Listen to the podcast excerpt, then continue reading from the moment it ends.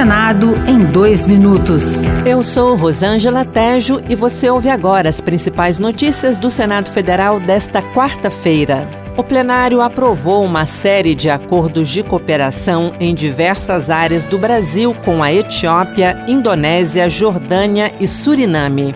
Os senadores aprovaram ainda o acordo sobre serviços aéreos entre o Brasil e o Benin que inclui a autorização de sobrevoo sem pouso e escalas para fins não comerciais e isenção de impostos e taxas. O texto também permite cooperação no campo do comércio e do turismo.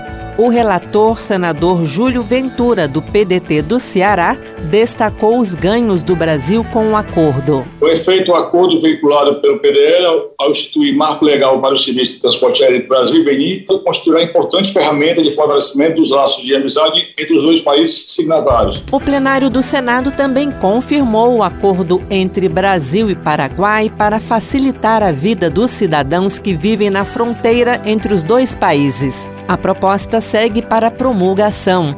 O tratado vai fornecer a base jurídica para dar seguimento ao processo de integração nos locais de fronteira.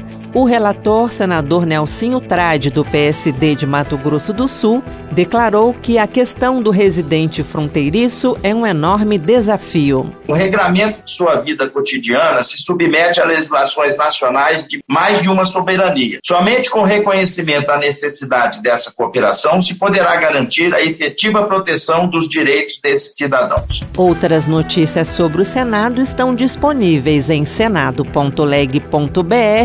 barra rádio. Senado em dois minutos. Uma produção Rádio Senado.